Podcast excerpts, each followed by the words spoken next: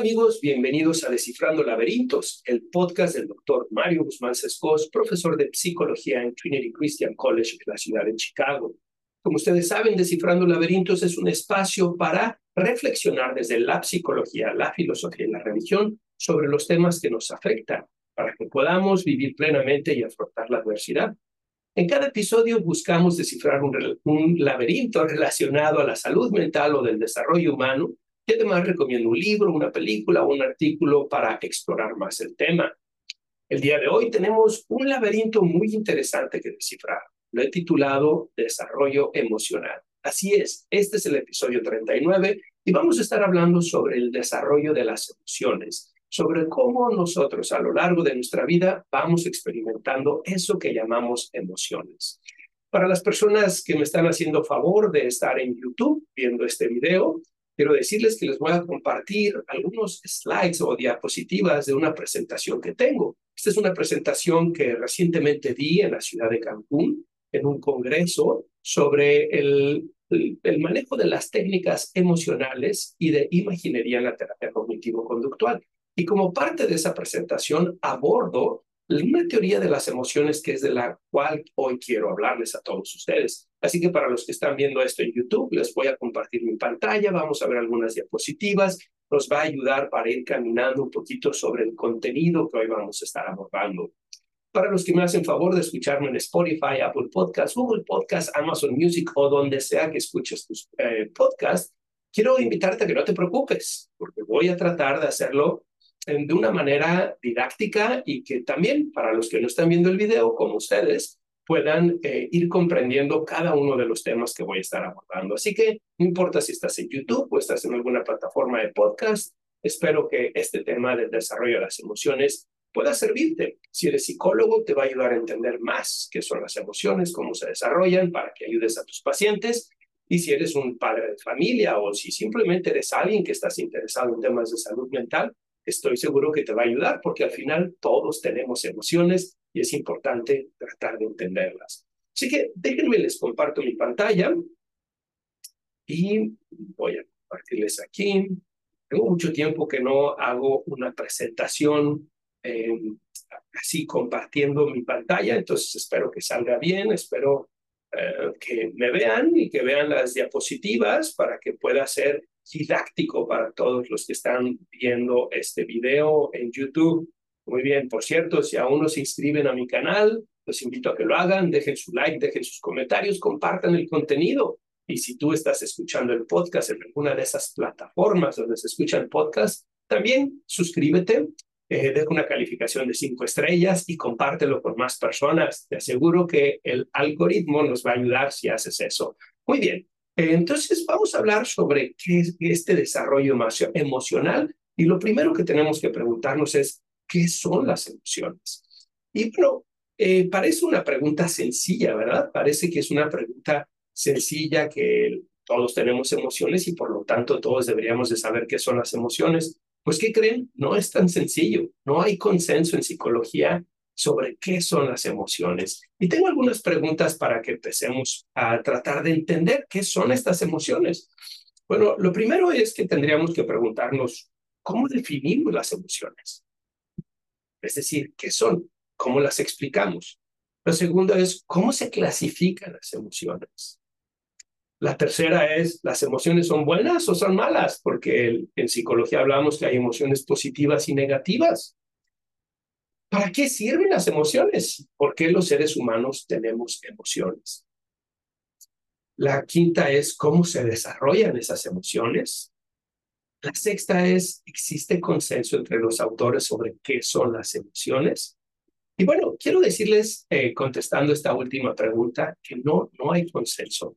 Fíjense que cuando estuve preparando esta conferencia, esta keynote, esta ponencia, que di en el Congreso, me puse a estudiar a fondo el tema de las emociones, compré muchos libros, bajé muchos artículos, estuve en comunicación con investigadores del tema de las emociones y me encontré dos cosas. La primera es que no hay consenso sobre qué son las emociones ni cómo se desarrollan las emociones. Y la segunda es que ni siquiera tenemos una definición operacional de las emociones en donde los psicólogos podamos estar de acuerdo.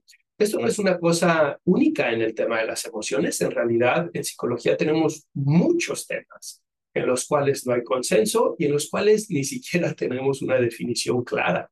Por ejemplo, el tema de la conciencia. Es un tema del cual no hay consenso y del cual no tenemos una definición clara. O, por ejemplo, la mente también es un concepto del cual no hay consenso y no hay una definición clara.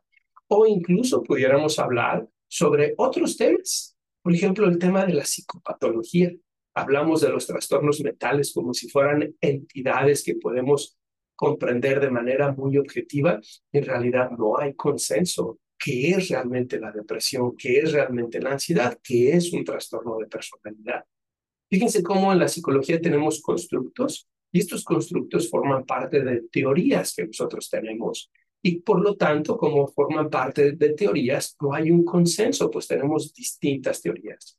Algunos han criticado a la psicología por eso, y lo entiendo, porque si no hablamos un lenguaje común, ¿cómo es que podemos realmente tener un conocimiento de estos temas? Pero por otro lado, necesitamos entender que todas las ciencias están en un constante avance, y por lo tanto, las teorías no son del todo exactas. Es más, me atrevo a decir que todas las teorías están equivocadas en todas las ciencias.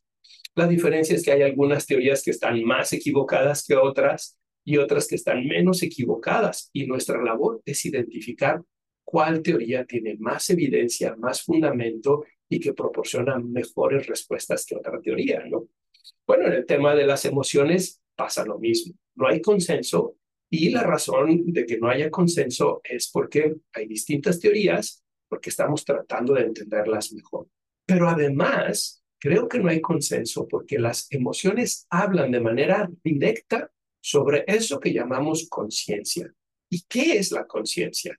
Claro, aquí tenemos que hablar de que no me estoy refiriendo a la conciencia en términos morales, en términos del desarrollo moral, de distinguir lo que está bien y lo que está mal, sino que me estoy refiriendo al tema de la conciencia como la capacidad de estar conscientes, de tener una percepción de uno mismo y de la realidad y de interactuar con esa realidad.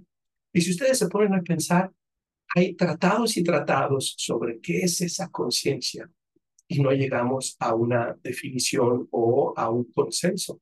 Lo que sí sabemos es que existe. Sabemos que tú estás viendo este video y que estás teniendo un procesamiento cognitivo. Sé que yo estoy grabando este video y estoy teniendo un procesamiento cognitivo.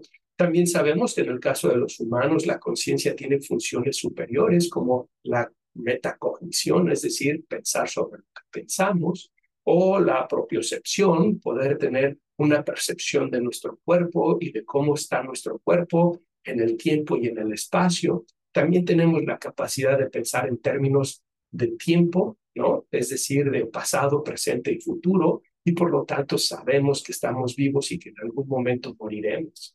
Los demás animales tienen conciencia también, pero no creemos que esté tan desarrollada como la tienen los seres humanos.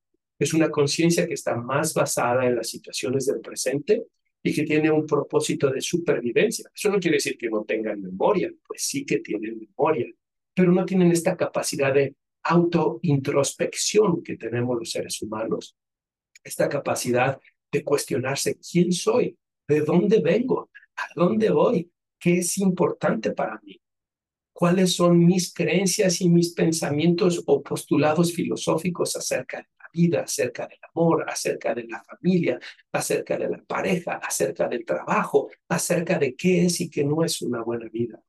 Los animales pareciera que no tienen esa capacidad de profundizar como la tenemos nosotros. Y todo eso es parte de ese fenómeno que llamamos conciencia, que no entendemos bien por qué existe, ni entendemos bien de dónde viene, ni entendemos bien en qué se o cómo se constituye esa conciencia. Claro, desde la perspectiva religiosa se le ha dado la interpretación de que la conciencia es eso que en el Génesis se dice, creamos o creemos al hombre y a la mujer a nuestra imagen y semejanza. Es decir, la capacidad de ser conscientes, la capacidad de experimentar la existencia desde una manera profunda y compleja. Y es que desde la religión se ve la conciencia a Dios como la conciencia, ¿no? Y de alguna manera nosotros somos imagen y semejanza porque compartimos esa conciencia. De ahí es que tengamos lenguaje también. Y fíjense cómo el lenguaje es tan importante porque nos ayuda a comprender el exterior, pero también nos ayuda a elaborar nuestro entendimiento y nuestro pensamiento. De ahí que desde la religión también se vea el lenguaje como uno de los elementos que nos hacen a la semejanza, a la imagen y semejanza de Dios. Pues es que desde la mitología o desde la historia o desde la perspectiva teológica del judaísmo y del cristianismo, es a través de la palabra que Dios crea la existencia. Y esto tiene un mensaje psicológico muy importante, porque nuestro lenguaje nos permite crear o destruir, nos permite generar experiencias que son edificantes o experiencias que son, por el contrario, destructivas para los demás y para nosotros. Bueno, ¿y qué tiene que ver todo esto con las emociones? Pues las emociones son parte de eso, son parte de esa conciencia, son parte de eso que nos permite experimentar la existencia y desarrollar una, digamos, un awareness, ¿no? Una capacidad de prestar atención a la existencia.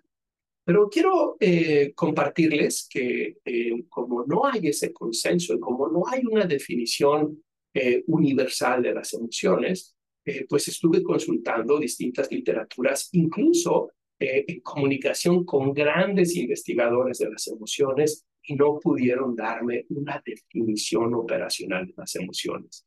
Por lo tanto, el doctor José Luis Calderón Macud, el doctor Sebastián Galán y yo entablamos una conversación, una discusión de qué son las emociones, qué no son las emociones y cómo podríamos definirlas. Y llegamos a la siguiente definición que les quiero compartir para que veamos qué piensan ustedes acerca de esta definición. Lo primero que concluimos es que las emociones son un conjunto de respuestas psicofisiológicas de origen evolutivo. ¿Qué quiere decir eso? Bueno, lo que quiere decir es que nuestras emociones tienen un propósito, y ese propósito es el de mantenernos vivos. Y para que ese propósito se cumpla, hay tanto respuestas psicológicas como fisiológicas que están íntimamente ligadas a las emociones. Se activan en la evaluación de amenaza u oportunidad. Es decir, cuando algo nos resulta peligroso, amenazante, vamos a experimentar emociones. Pero también cuando algo nos resulta placentero o una oportunidad, algo donde podemos obtener una ganancia, vamos a experimentar emociones.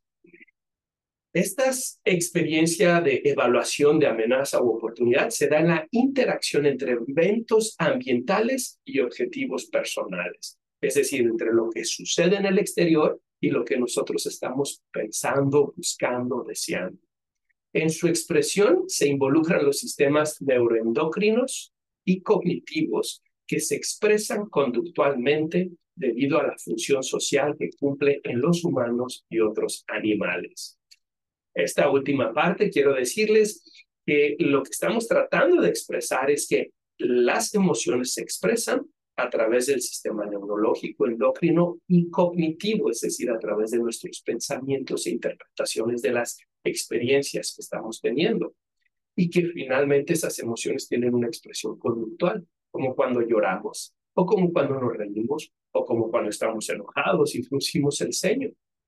Las emociones tienen una expresión conductual, ya sea desde la gesticulación o la expresión facial, o desde conductas como puede ser el llanto, la alegría, el abrazo, etcétera, ¿no? Voy a volver a leer esta primera parte de la definición. Es una definición larga que desarrollamos, pero para que vayamos paso a paso y que los que nos están escuchando en las plataformas no se vayan a perder. Las emociones son un conjunto de respuestas psicofisiológicas de origen evolutivo que se activan en la evaluación de amenaza u oportunidad, en la interacción entre eventos ambientales y objetivos personales. En su expresión se involucran los sistemas neuroendocrinos y cognitivos que se expresan conductualmente debido a la función social que cumplen en los humanos y otros animales. Y esta es la segunda parte de la definición. Vamos a ver qué les parece. Las emociones forman parte del proceso neuropsicológico conocido como conciencia, y su complejidad se acentúa conforme avanza el desarrollo del individuo. Pues fíjense lo que les decía hace un momento, ¿verdad? Tenemos esto que llamamos conciencia y las emociones son parte de esa conciencia, de esa capacidad de estar alertas y de interactuar con la realidad interna y externa. Pero también nos dice esta definición que las emociones van en un proceso de desarrollo, es decir, tiene etapas. En un primer nivel hablamos, o en una primera etapa hablamos de un nivel emocional primitivo, en el periodo sensoriomotor, a través de una dimensión tripartita entre la satisfacción, el interés y la aflicción, hasta llegar a las emociones primarias o básicas, como la alegría, la sorpresa, la tristeza, el disgusto, el enojo, el miedo, que tienen un valor evolutivo y son compartidas entre distintas especies. Y finalmente, las emociones autoconscientes, como son la vergüenza, la empatía, la envidia, la humillación, la culpa, la arrogancia y el orgullo, propias del ser humano y de un sentido del yo. Además, se pueden dividir por su valencia entre positivas, es decir, agradables, y negativas, es decir, desagradables, y por su activación o arousal, calmadas o activadas. Bien, voy a explicarles un poquito más estas etapas del desarrollo y voy a tratar de darles ejemplos para que queden claros, pero estamos viendo que las emociones al menos tienen tres etapas del desarrollo. Una etapa primitiva, después una etapa donde vienen las emociones primarias y después una etapa donde vienen las emociones autoconscientes. Y en esas emociones autoconscientes hay una subetapa de la cual les voy a hablar en un momento más.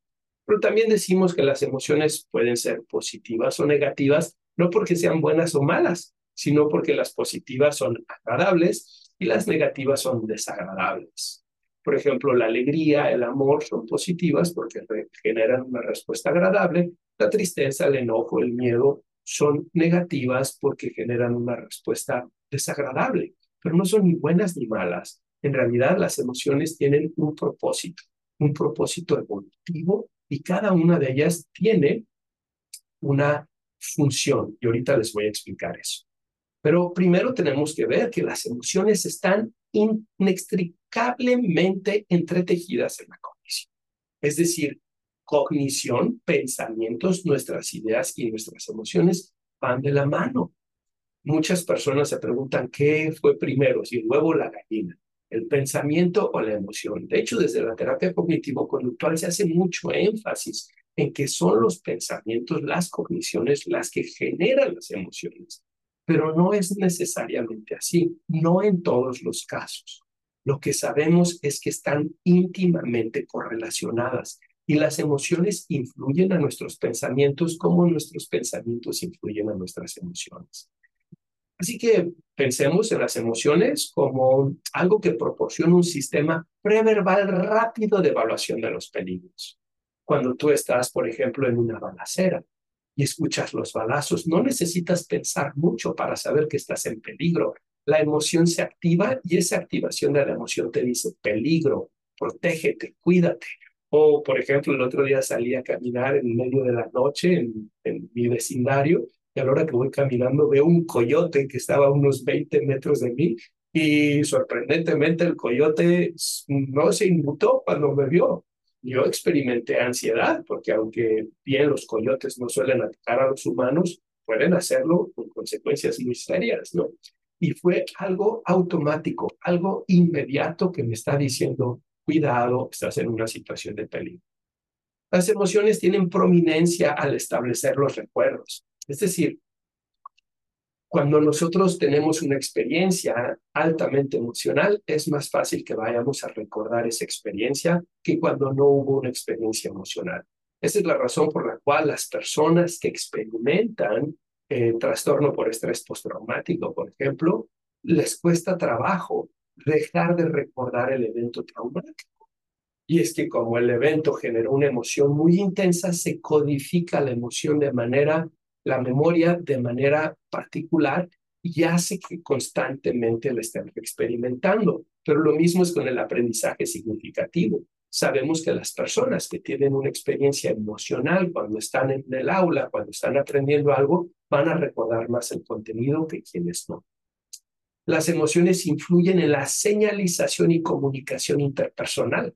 Cuando nosotros estamos con alguien, estamos evaluando de manera automática las expresiones faciales. Tenemos, si mal no recuerdo, 46 músculos en la cara.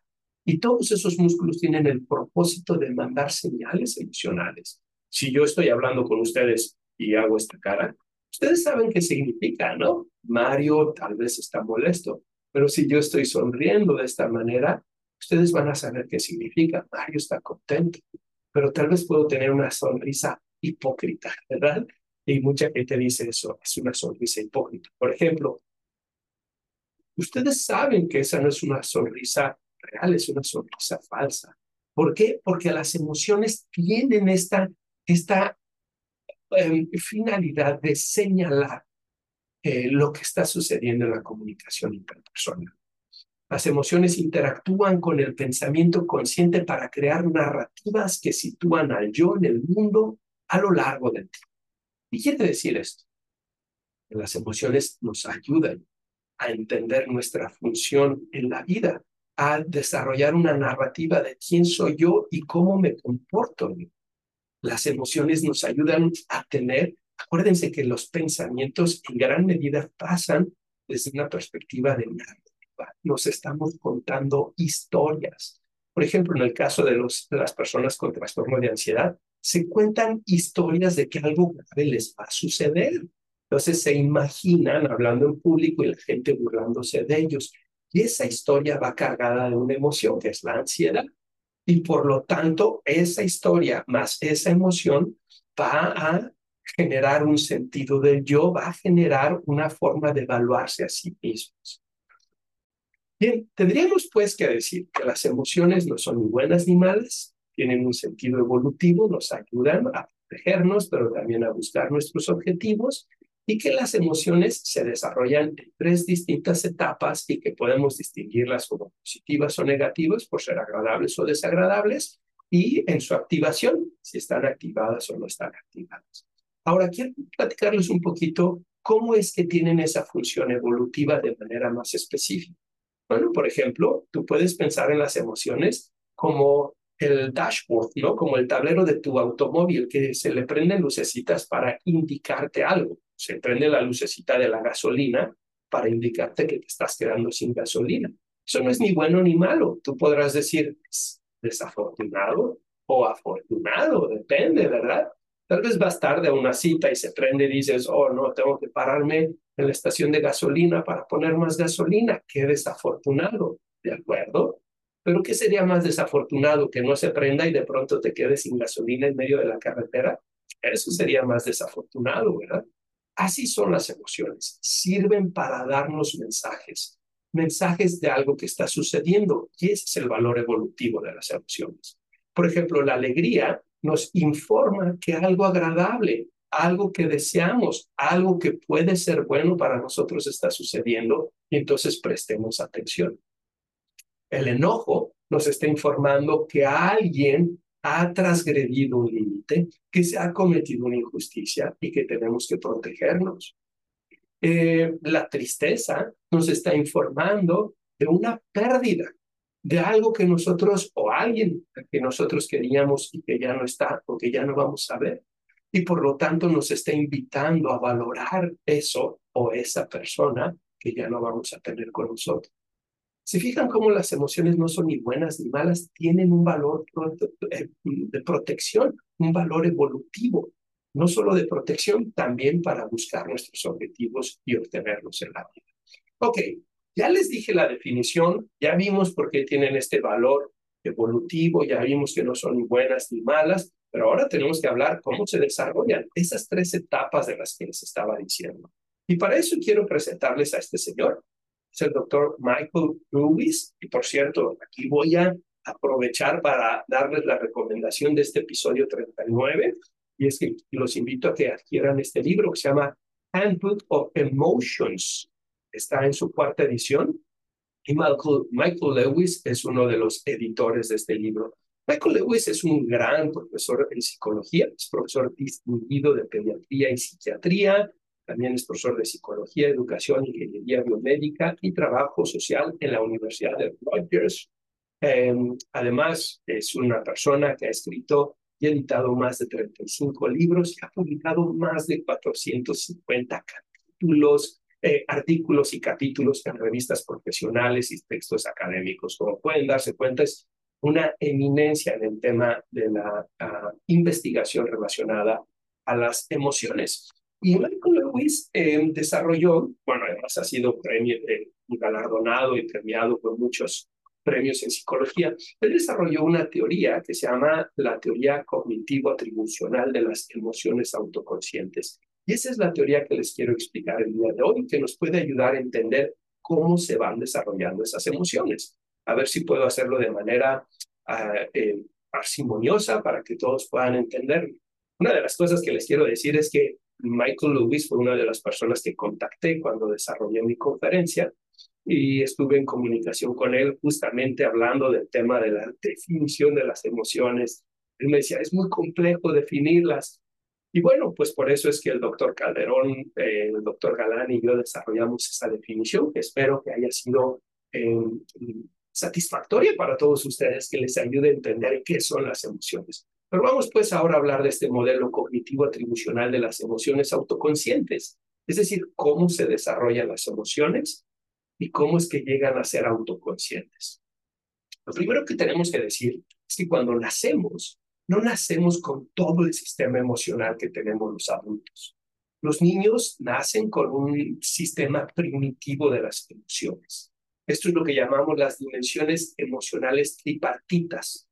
Y son tres experiencias primitivas de la emoción. La primera es la satisfacción. Los niños experimentan si están satisfechos o no. Por ejemplo, cuando los amamantamos, si están satisfechos, van a experimentar esa sensación de satisfacción. Cuando la mamá le está haciendo piojito, lo está currucando, le está cantando unas canciones, el niño va a experimentar satisfacción. La otra dimensión es el interés.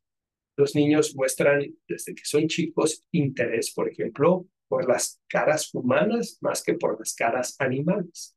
Y muestran más interés por la cara de su mamá que la cara de otros humanos. Después, conforme va pasando el tiempo, las semanas, los meses, muestran interés por sonidos, muestran interés por objetos. Por eso las mamás suelen colgarles esos móviles arriba de la cuna, ¿verdad? Con juguetes y con sonidos, y el niño va mostrando interés. Y la otra dimensión es la aflicción, es decir, el disgusto, el malestar. Cuando los niños tienen hambre, experimentan malestar. Cuando los niños tienen frío, experimentan malestar. Cuando los niños experimentan soledad, experimentan esa aflicción o malestar y lo van a demostrar a través del llanto. O cuando están con una persona que no conocen, van a experimentarlo tanto. Entonces, cuando somos recién nacidos, no tenemos las emociones que tenemos hoy como adultos, sino este sistema primitivo que va a ser la base de las emociones posteriores. Y son tres dimensiones: satisfacción, interés y aflicción. La segunda etapa son el desarrollo de las emociones primarias o básicas. Estas emociones las compartimos con muchos animales. Por eso los animales que tienen sistema límbico. Por eso es que en la definición hablábamos de que tienen ese valor evolutivo y son compartidas con los animales. Si tú tienes un perrito, o si tienes un gato, o si tienes alguna otra mascota, te vas a dar cuenta que ellos experimentan estas emociones primarias. Hablamos que estas emociones empiezan a aparecer desde los 6 meses. Aunque desafortunadamente el miedo puede aparecer desde antes en niños que han sido maltratados físicamente. Son 6 emociones básicas: la alegría, la sorpresa, la tristeza, el disgusto, el enojo y el miedo. Y fíjense cómo les decía su perrito, cuando llegas a la casa y te ve, puede expresar alegría moviendo su colita, moviéndose de un lado a otro, ladrando de una forma que expresa alegría y no enojo, ¿verdad? Pero luego una vez que entras a la casa y ves que se mordió tus cojines, las almohadas de tu cama o de tu sofá, y tú volteas y le dices, ¿pero qué hiciste? Puedes ver la expresión de miedo en el perrito, mete la cola entre las patas y se trata de escabullir porque ya sabe que lo vas a regañar. O cuando están en el medio ambiente, en la naturaleza, en la selva, en lo salvaje, podemos ver cómo estas emociones tienen un sentido protector evolutivo, ¿no? El miedo para protegerlos de los depredadores, la alegría para poder aparearse, el enojo para poder defender a sus crías, por ejemplo. Todas estas emociones las tenemos nosotros. A partir de los 6 meses las empezamos a experimentar y nos van a acompañar por el resto de nuestra vida. Son primarias, las experimentamos cuando estamos ante situaciones específicas, ya sean de amenaza o de oportunidad, van a surgir alguna de estas 6 emociones. Pero luego tenemos lo que llamamos las emociones autoconscientes por exposición. Debemos de dividirlas. Hay 2 emociones autoconscientes, unas que son por exposición y otras que son evaluativas. Y estas emociones autoconscientes son exclusivas de los seres humanos. Los animales no las tienen, al menos eso es lo que creemos. Estas emociones empiezan a surgir a partir del 2º año de vida. Y es que es a partir del 2º año de vida donde los niños empiezan a desarrollar el self, el yo, el sí mismo. Una fase inicial de la identidad, donde ellos empiezan a comprender que son algo distinto a la mamá, algo distinto al papá, algo distinto a los hermanos. Hay este sentido del yo y los otros, ¿ok? Y por lo tanto, con ese sentido del yo, ellos se van a sentir expuestos al juicio de los demás. Y aquí hay 3 emociones, que son la vergüenza, la empatía y la envidia. Los niños a partir de los 2 años van a empezar a experimentar vergüenza. Se ponen rojos, en México dicen se chivean cuando ven a alguien que no conocen, ¿no? O sienten vergüenza, o cuando han hecho algo mal y la mamá le dice, ¿cómo es posible que hayas hecho eso? La niña o el niño va a empezar a sentir la vergüenza. Después está la empatía. Los niños a partir de los 2 años muestran señales de empatía. Cuando ven a alguien sufriendo, quieren ir a tranquilizarlo, consolarlo. Cuando ven a alguien que quiere jugar y que está solo, pueden ir a acercarse a jugar con esa persona. Es decir, tienen la capacidad de ponerse en los zapatos de la otra persona. Pero también a partir de los 2 años van a sentir la envidia.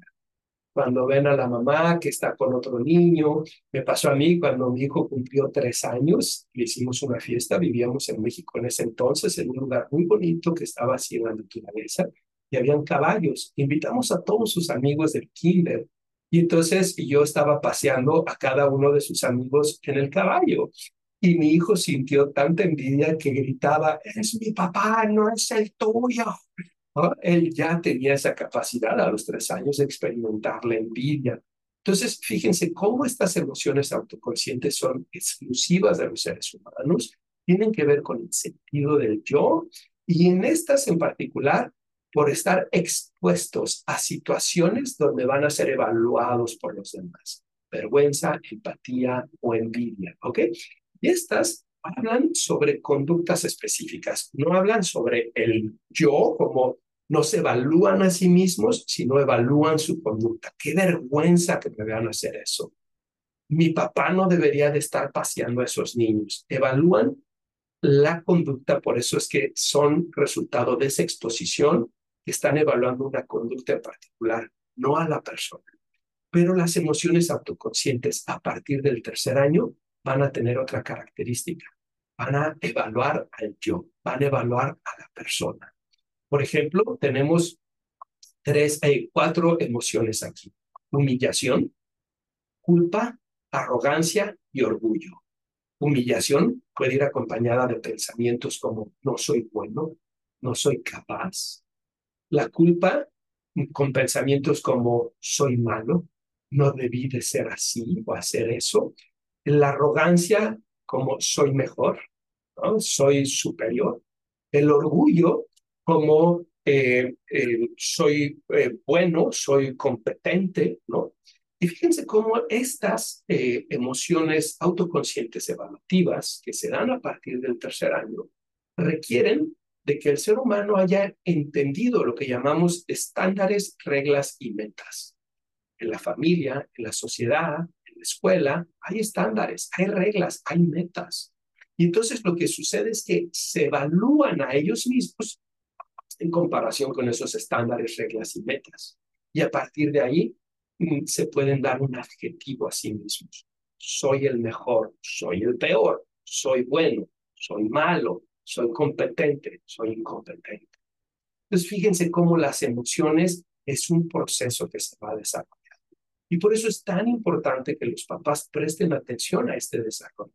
Cuando tú tienes un bebé, los primeros 6 meses de vida, ese bebé no tiene una conciencia todavía de sí mismo.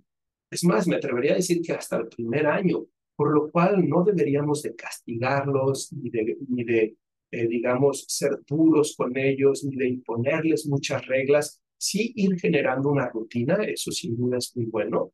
Pero si nosotros castigamos a los bebés, he visto papás que les dan manotazos a los bebés de 6 meses. Esto, el bebé no entiende qué está sucediendo. El bebé está teniendo una experiencia de mucha intensidad emocional y esa experiencia va de alguna manera a desequilibrar la experiencia emocional futura. Acuérdate, los primeros 6 meses los bebés tienen este sistema primitivo de emociones que tienen 3 niveles, la satisfacción, el interés y la aflicción.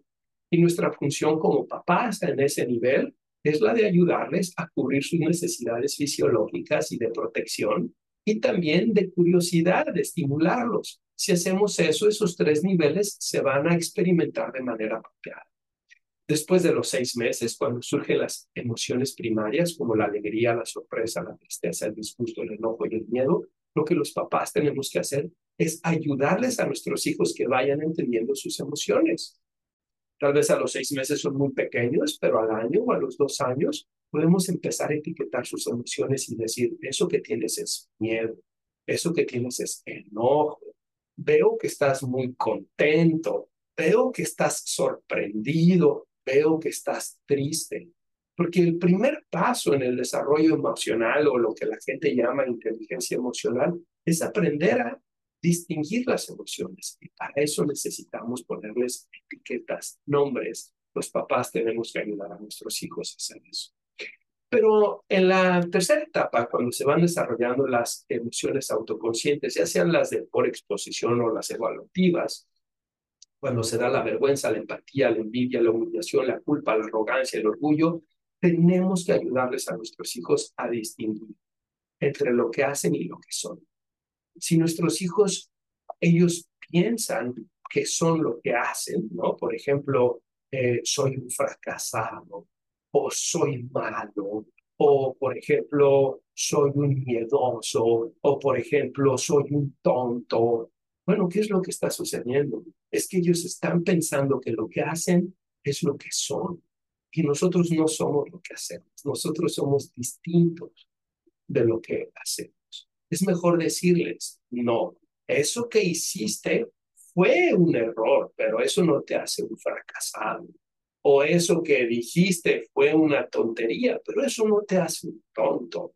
O eso que experimentaste fue vergüenza porque hiciste algo que no fue apropiado, pero eso no hace que tú estés mal como persona. Esto es parte del desarrollo emocional que necesitamos promover en nuestros hijos. Y es que fíjense, estas emociones autoevaluativas creemos que pueden estar relacionadas con las creencias que después nos decimos sobre nosotros mismos. Cuando la gente experimenta estas emociones, van acompañadas normalmente de lo que llamamos creencias subyacentes y creencias intermedias. Las creencias subyacentes son las definiciones de nosotros mismos, los adjetivos que utilizamos para hacer referencia a nosotros. Soy un tonto, soy un incompetente, soy un fregón, soy el mejor de todos. Y las creencias intermedias son esas reglas o mandatos que nos decimos, debo de hacerlo bien, siempre debe de quedar bien hecho. Tenemos que ser cuidadosos porque muchas veces esas creencias están en el origen de nuestra depresión y nuestra ansiedad, cuando son irracionales, cuando son inalcanzables, cuando no están apegadas a la realidad. Por eso es que cuando nuestros hijos entran en el año número 2 o 3 de su desarrollo y empiezan a experimentar estas emociones autoconscientes, tenemos que ayudarles a distinguir entre el ser y el hacer. Nosotros somos independientemente de lo que hacemos. Nosotros no somos lo que hacemos. Nosotros somos más que lo que hacemos.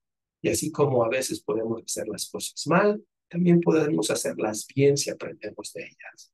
Si nosotros hicimos algo que no nos dio buen resultado, podemos cuestionarnos. ¿Cómo lo volvería a hacer si estuviera en una situación semejante? ¿Qué de lo que hice dio buenos resultados y qué no dio buenos resultados? ¿Qué puedo aprender de esta situación? Y por eso es tan importante que los papás sean cuidadosos con no ponerle etiquetas a sus hijos. Eres un tonto. Eres, ya no sé qué hacer contigo. O, por ejemplo, no tienes control. Cuando usamos este tipo de palabras, lo que estamos haciendo es que estamos refiriéndonos a su ser más que a su actuar. Es mejor, como les decía, decirles, eso fue un error, eso fue una tontería, pero no decirle, eres un tonto, eres un miedoso, eres un berrinchudo, eres un malagradecido.